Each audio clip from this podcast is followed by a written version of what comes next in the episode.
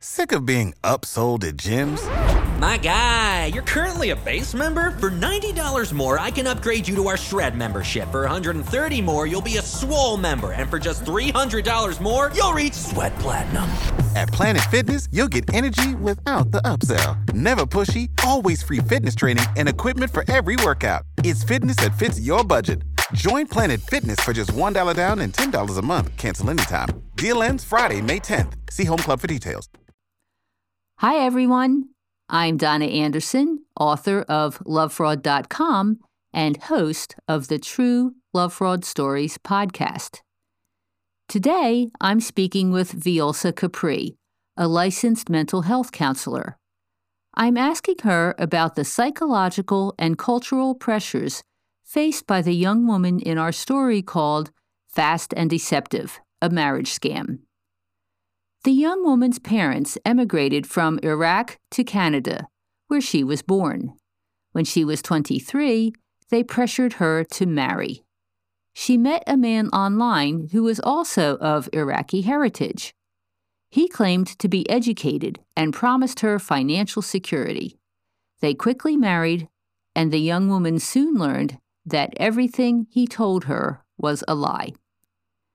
This man took advantage of Muslim traditions to run a classic marriage scam. How would Vjolca, herself an observant Muslim, advise people who find themselves dealing with similar issues?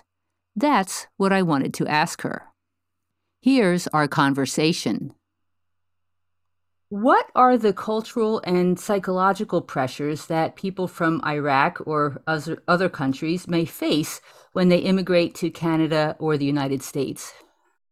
Yeah, that's a great question because there's so many cultural and psychological pressures. Expats, they experience an immense amount of pressure trying to essentially turn a foreign place into a home, into the homes that they've left behind. Um, these are homes that they've known their entire generations. So it becomes very lonely in a foreign land. They're maintaining their core identity, and then that is constantly at odds with trying to fit into their new place, you know? So they're keeping up with cultural and regional foods. They can't find those ingredients in their new place, but they're kind of craving their comfort foods. They want to hear their mother tongue, the language that they're used to. That's how they express themselves. And then they're trying to learn a new language and they're often embarrassed because it's a language that they don't know.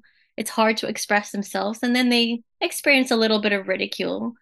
Um, and that that affects them socially and their eh, ability to integrate, make relationships, find spouses. You know, every choice that they make is is weighted against their desperation to be successful in that new place, hold on to the identity that's being torn from them every day as they try to fit in.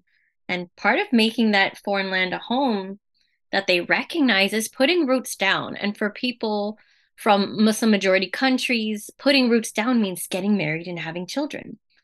Um, but how do they do that in a place where they don't know anybody? And that's where those pressures really start to squeeze them. So, what cultural and psychological pressures do children of Iraqi or Muslim immigrants face when they're born and grow up in the United States or Canada? And it's a different society than their parents grew up in. Right, absolutely. I mean, when you look at how children develop uh, when they're expats um, and children of expats, they're really, their pressures are no different from adults with one major difference they are not in control of how their difficulties are dealt with. It's not up to them. And that can leave them angry, feeling unheard, isolated, ignored. You know, they're being told by, you know, they're being bullied by their classmates, they're being treated differently by their teachers. But at home, parents don't have the same experiences that they do. So they just, they don't even talk about it often just even in our clinic we see that as a huge issue where the parents don't recognize those fundamental growing up experiences that they had back in their own hometowns in their own countries that their children are trying to reconcile in their new schools you know? A, a, culture that people don't understand. They make fun of the food in their lunchbox. They say that their clothes smell like spices that their homes normally smell like that they've never experienced before. They're they have funny accents. Their mom comes in traditional clothes to pick them up. So there's a lot of um, ridicule and pressures and just reminders that they're they're different something they don't have experience with their parents okay so in the story that we're talking about the young woman was 23 and pressured by her parents to marry. So, what advice would you offer to someone in her situation? Oh, that that I feel like I'd be at loss if I didn't explain that pressure. It, it, the pressure is both to marry. It, it's a it's a cultural and religious expectation. You're responsible for ensuring the survival of your group and your lineage. And Muslims are also commanded by religious customs that serve to preserve their decency and give meaning to their life um, to get married. Uh, in order to meet your creator, when you're a Muslim, you want to be in the best state you can be. And the purpose of marriage is really to bring you to that state by giving you companionship and trials and a comforting learning space to kind of be who you want to be. And so the advice that I would give to someone who is being pressured to marry is to not do it alone, to utilize the same customs that her own parents would have had, which is you letting the village help you in that process, which is the process of most Muslim majority um, cultures, is that the the the network of your community helps you in your spouse choosal proposal and marriage situation. So, how does that work? Can you explain a little bit what happens in a traditional culture? Yeah. So, um, kind of feeds into the idea of arranged marriage because arranged marriages are common to many cultures even today, not just Iraqi or even Muslim ones. Because I can speak to the main thing is that they are so commonplace is because they're ultimately successful for over 5,000 years. Arranged marriages that were recorded in history is proving that they're the best success rate, even today when we look at the divorce rates arranged marriages do way better than you know the traditional free love fairy tale love marriage seekers. So what happens is an entire village helps you essentially choose. They say oh you're of the marrying age. You know who is available. So and so is available. They come from this family. And the village will know all the dirt all the history of not just the suitor but his lineage. Did he come from a family of of criminals? Did he come from a family where they have a reputation of being you know indecent or un unfair unfaithful or you know are they liars? Are, are they are they gentle people? So the the entire community helps fill you in on the possible suitors so that you can make the best choice for your family um, which kind of brings me to my second point. Marriage is a family affair in this religion. It's not something that you go off and do or elope and come home and introduce to your family later. Families are involved in the entire process from meeting the individual to discussing it with parents to having the ceremony. They're involved in it. Couples don't just get married and, and show up later they you know wives often move in with husbands families. They're involved in the daily aspects of you know the lifestyle with their in-laws. And it makes expat spouse seeking you know people who have moved from their homeland to new communities it makes that incredibly difficult anxiety provoking totally terrifying downright terrifying if you're trying to choose a spouse without the skills of knowing how to choose one on your own when you've been brought up to have your family behind you with that process. So, what happens when you're not in the village, when you've come to a new location and you don't necessarily know who the people are and you don't know their backgrounds? Well, besides being totally terrified, you have two options. You can have an arranged marriage where your family picks one from back home and sends them over, he or she over, or you start trying to create a tribe for yourself in the new town that you're in, which means now you got to find out where the rest of folks like you are hanging out, go to the religious community centers, go and meet people, figure out how can I make relationships where they trust me enough to tell me the truth about a suitor? Because you're like fresh meat, right? You're in town, you don't know anybody. They notice you. They say, the first question is always, Are you married? Why? Because it's the tribal mentality of, oh, this is another available person to put in our pool. And so that's what you're you should do. But what ends up happening because the generations that are coming, you know, with the millennials and Gen Z, they're not relying on those family values anymore. They're trying to be very independent and they're trying to do things independently that have for generations past been an interdependent process. And they're going online, they're meeting people at work, and they're essentially just going out as wolves you know amongst the wolves as a lamb. And that's that's what happens. And that's where you hear some of these stories because you don't have the backing of an entire community helping you make that choice. So then what would you say are the pros and cons of an arranged marriage tradition in a western society? Um, they they add an entire support system. Um, you have more than one person doing due diligence to provide you the best choices for a suitor. And the the choice is not just for you as an individual it's for your family.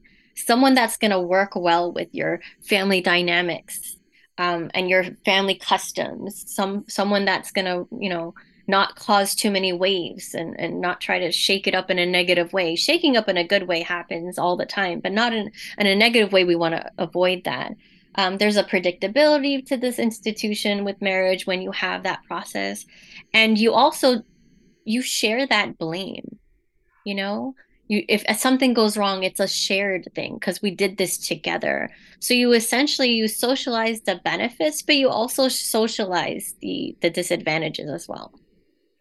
So when a woman's husband, and I'll, I'll speak about women um, who meet male predators, although um, I imagine that there are also female predators. Female predators, definitely. men. just about to correct you and tell you it is not one sided.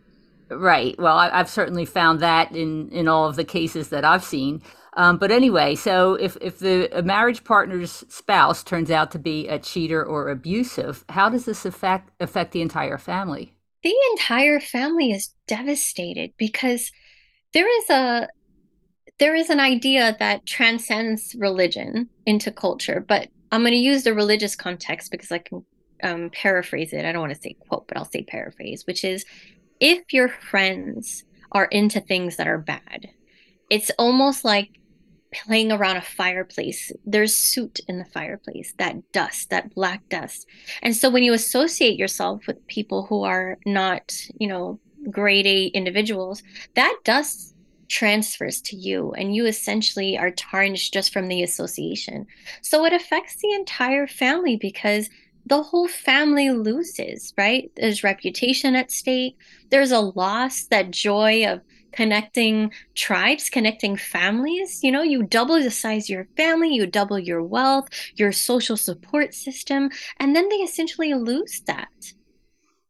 They lose hmm. all of that. And they all lose it together. So there's there's a not just the the bride or the groom suffer, but the family suffers as well because we we socialize the gains so if your daughter gains mom gains you know we're we're happy for each other. And there's so much intermingling with the families that you really you know it's hard. Imagine a child whose sister older sister married into a family. That child is also part of the new in-law family unit. And so they gain new cousins who maybe they have great relationships with. They gain a new aunt and uncle who takes them out and and is just a new support system. And then if things go awry it, it they lose all that immediately. It gets taken away. And how do you just close the door on a relationship you've been building in a new marriage? Everybody loses. Okay. So um the woman only saw this man two or three times before they got married. Uh, she was in Canada and he was in the United States. And on the second visit, he sexually assaulted her. So the woman was embarrassed and felt like she had no choice to go forward with the marriage. So, what advice would you offer to a woman in this situation? And these incidents are, are definitely falling into the clear warning signs for both Western and Eastern individuals, personal safety is your priority. So no matter where you are from, what religion you practice, what cultural, you know, traditions belong to you, your personal safety is incredibly important. um, Muslim culture in general condemns this kind of thing adamantly to the point where if you were in a Muslim country and individuals in the town witness someone assaulting a woman like on the side of the road, the crowd would essentially beat that man senselessly and swiftly. Like there wouldn't be any time wasted because it is it is such a disgrace. Women are are to be protected and that is that is actually the religious norm for Islam. Islam gets a really bad rap because you only hear the wild stories that come out. You know, it's a heuristic. You just hear the wild ones, but that's not the norm. Those are just odd outliers that happen. Uh, culturally, it's probably going to be condemned in most cultures as well because Muslims prize decorum, hospitality, the protective nature of women. So these are things that, you know, if you think about the advice that you'd want to give someone, it would be personal safety, so much so that their religion and culture would back that up. And oftentimes they're just so alone. You mentioned this individual was in Canada alone trying to find a spouse. Who does she go to? Who does she? She doesn't even know who to tell. There's no tribe. And there's also a poor understanding of her personal boundaries and sense of safety because it's just never been taught and she's never had you know those independent experiences yet these are her first ones normally those things happen and if you're still you know connected to your tribe family in the town that your family is in you have everyone there to help you move to your next step. File a police report you know um, the family usually ends up you know like i said if someone assaults you in the street the community is going to take care of it pretty quickly. And my advice would essentially be put distance between her and that individual. Seek medical care therapy and law enforcement as soon as possible. Oh okay. So in this case the woman was married for almost six years and had two children and then in the meantime her husband was taking out credit cards in her name and running up debts, which he did not pay off. So she escaped and did go back to her family in Canada. She had been in the United States and went back to Canada. So, what psychological or cultural issues do you think this would cause? Man, that's a sad story. Definitely. Um, I hate to hear things like this happen. As as I said before, when when a, a, a child uh, has a failure of the marriage in this sense, or she's been um, abused in this case, for example, and has to go back home, everybody truly, truly loses. And there's a great deal of shame that we have to talk about when we talk, even though if the family is losing, there's still that great deal of shame in returning home with your tail between your legs. Not because your family won't welcome you back with open arms and support you, but because men, many cultural traditions, not religious, we have to separate the two, but cultural traditions, they treat divorced women like damaged goods. And this is not all families, but this is a, a, stereotype that is predominant because it does continue to happen even today. You, you'll hear of rogue circumstances where a family didn't take a bride back, but most families do provide the utmost support. Unfortunately, they do feel ostracized from, you know, outside of the family social scene and that ultimately lowers their remarriageability when you say, oh, so and so was divorced and they went through all this. And no one wants that bad luck, is what they would call it, or that bad reputation to be associated with them. Remember, we're talking about that suit, right? From the fireplace. You're just trying to put distance between you and something that is negative. Now, religion completely condemns this, and we have a ton of examples from it, but the the cultural traditions do put those pressures. Um, and the children, the children suffer the same pressures that they suffer in an American situation when there's a divorce. But they probably do better than their American counterparts because of the extended family that they do go home to, right? They're not just sitting with a struggling single mom. Mom generally goes back to her family, and then you know you have your village support again, financial support, child care, um, emotional support for everybody. And then that familiar environment so that you're not growing up alone. You go back to where there's comfort. Okay. So does um, islamic psychology uh, and or scripture address any of the issues of this story? And, and if so how? Yeah definitely. So muslim marriage is is a way to help polish your inner mirror, right? If you think about polishing a mirror, you are rubbing it to get any of the the fingerprints off a mirror, and if you're polishing, you know, metaphorically your soul, sometimes it's going to be a little irritating.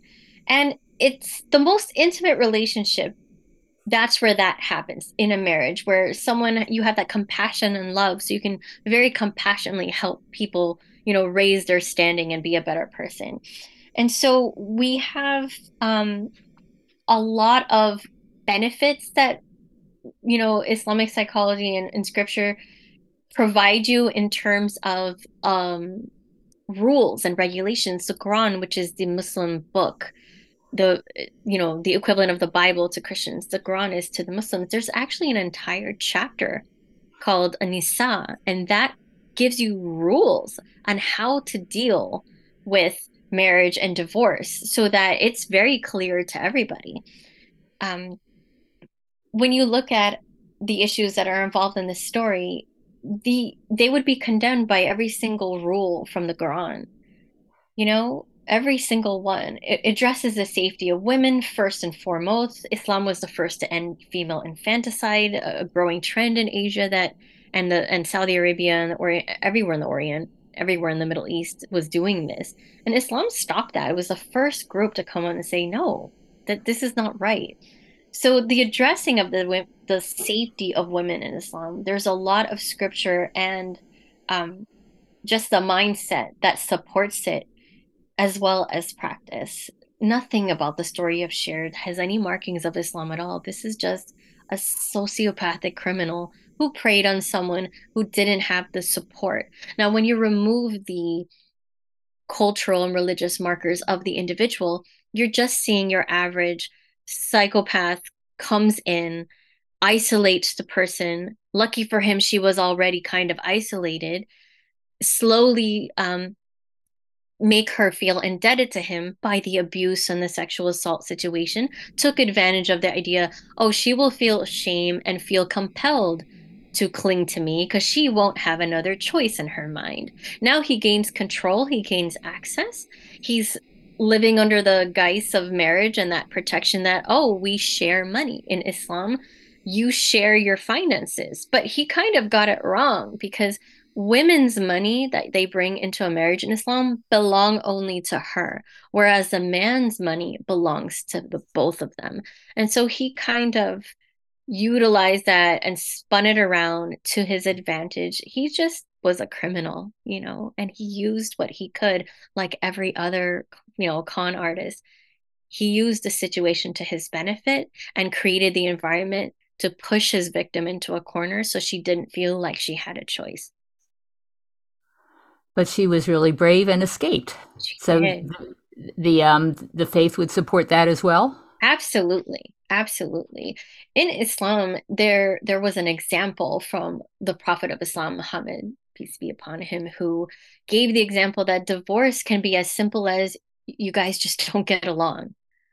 You know, and then after he granted the divorce as an example, he used that as an example of two people who just could not get along. And then you know what he ended up doing?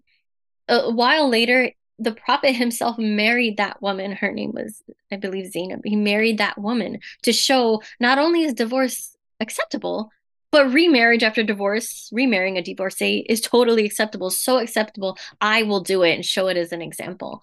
And so when you hear these ideas that um, oh, don't run away, you'll never get married, just put up with it. They're they're not supported by religion at all. Well, that's really good to hear, and, and I'm so glad. And um, is there anything you'd like to add that I didn't ask? I just I I'm glad that this woman got away, and and I feel if there's any listeners out there that know of someone in that situation or might be in that situation themselves, they're b- between you know your your program, there's a lot of help out there if they just know how to go and ask for it. Being an expat growing up in a land that is foreign to them, don't have the typical social supports, and don't know exactly how to find them, there's tons of help for them. And I really do hope they do reach out. Okay. Well, thank you so much, Vjolca. I really appreciate this and uh, for your wisdom and, and your own support for helping people with, with um, however you can. Thank you so much for having me on and for all the work that you do. Uh, it's an amazing process um, of taking, you know, personal pain and you decide you can either lie in it or you can use it as fodder to kind of improve the community. And that's what you're doing. I'm Donna Anderson, and this is True Love Fraud Stories. I hope you enjoyed this interview with Vjolca Capri, Director of Mental Health Services at the Total Wellness Clinic. To learn more about Vjolca's work, please visit her website at totalwellness.clinic. For contact information, please visit the page about this interview on podcasts.lovefraud.com. True Love Fraud Stories is produced by lovefraud.com. I'm the author of lovefraud.com. Engineering is by Terry Kelly. To learn how to recognize and recover from everyday sociopaths, visit lovefraud.com. And for more information about this story, other great stories, or if you'd like to share your story, visit podcasts.lovefraud.com.